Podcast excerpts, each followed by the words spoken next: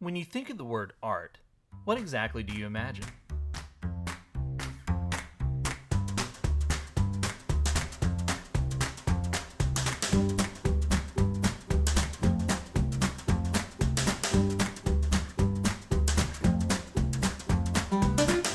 Hello, world. My name is John Seal, graphic designer and writer from Baton Rouge, Louisiana, and I would like to welcome you to the very first episode of Artish Theory, a podcast devoted to the intersection of art theory and the world around us.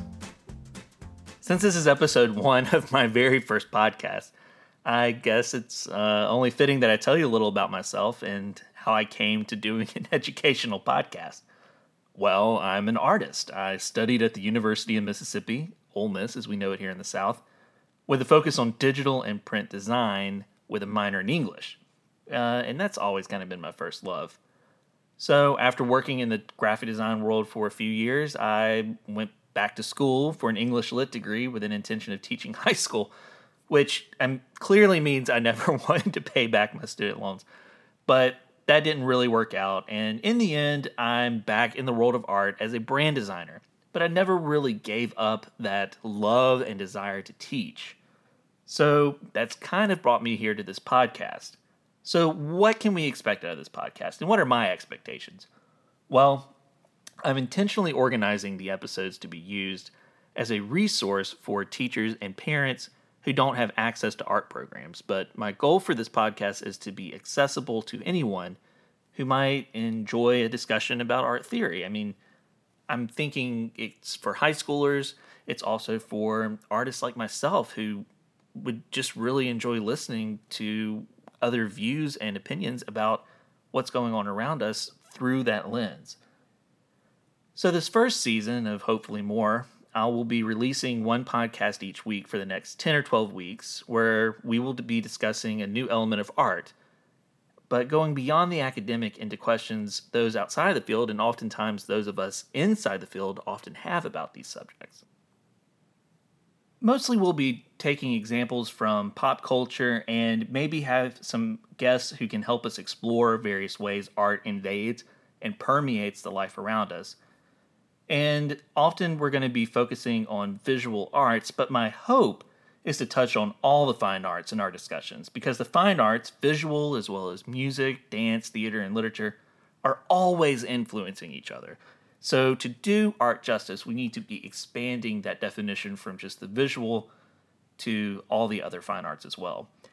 And that's really because art is everywhere. People go through life without knowing the impact that art has on nearly everything man made around them and the way it influences their behavior, from how they buy their food to what color shirt they think looks best on them, to how their local DMV is set up for what seems like personal torture. Everything we look at, design decisions have been made, whether good or bad. And this brings us to the eternal question and the title of today's episode What is art?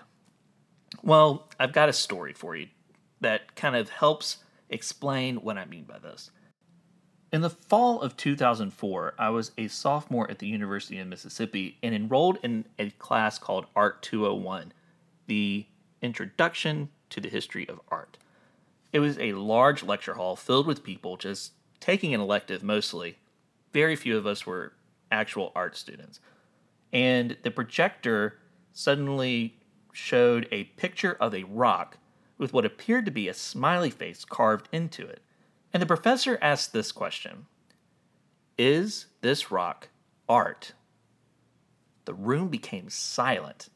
After a few seconds, the professor told us not to be shy. She told us to raise our hands and bribed us with extra credit if we gave an answer and explained why we thought the way that we did.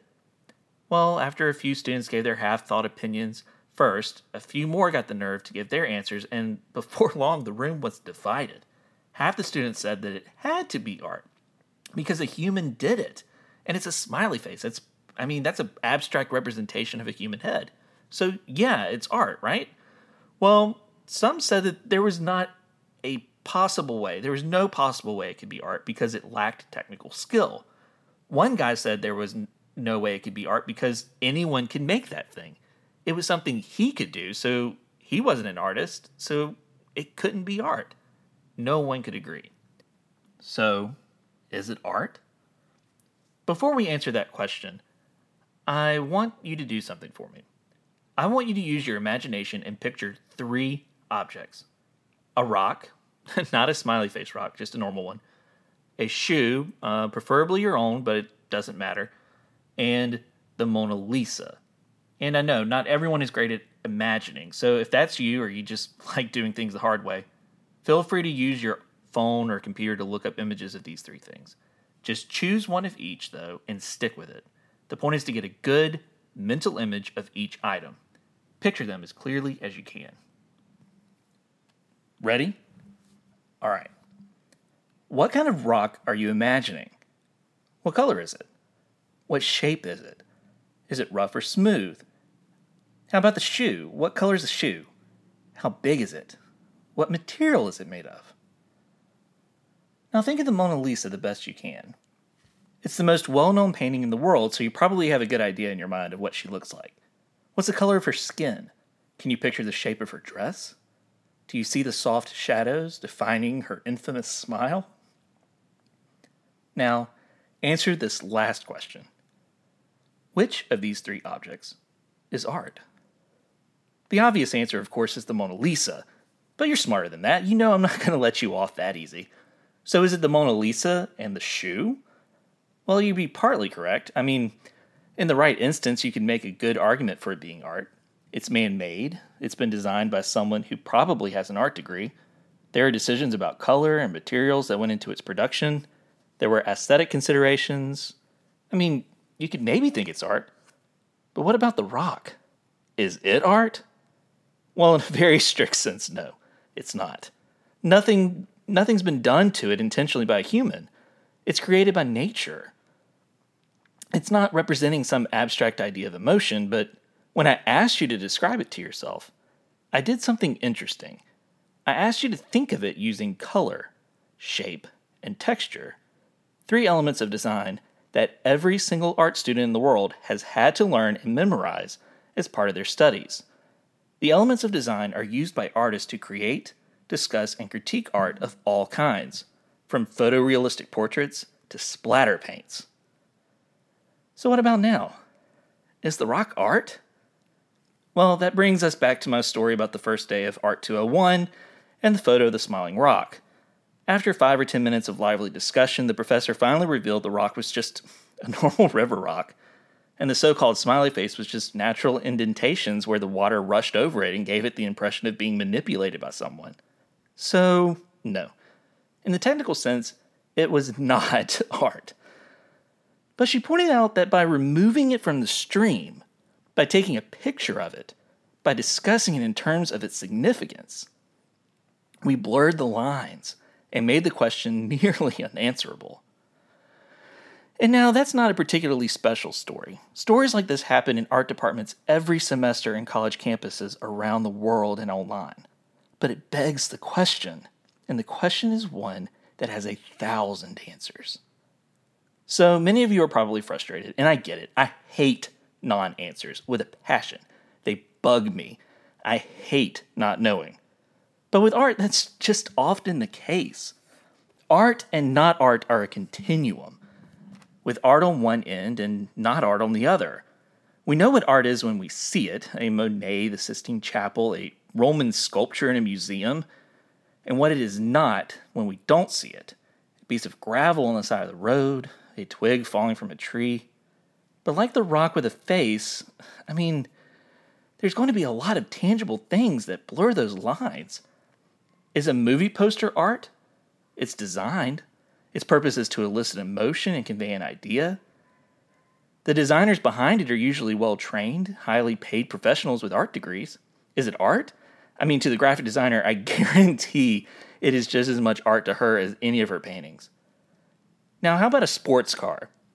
A human designed it. An artist drew each line in the mechanical drafts. Decisions were made about the shape of the seats, the color of the paint, the angles of the lights, the size of the tires. All of them with an express purpose of aesthetics. Is it art? Maybe. But how about a sedan? A minivan? A Greyhound bus? What about a stop sign? It was designed at some point. It conveys information beyond its aesthetics.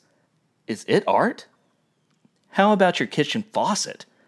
Your refrigerator? Your toilet? What if you believe nature or the universe itself is a creative force?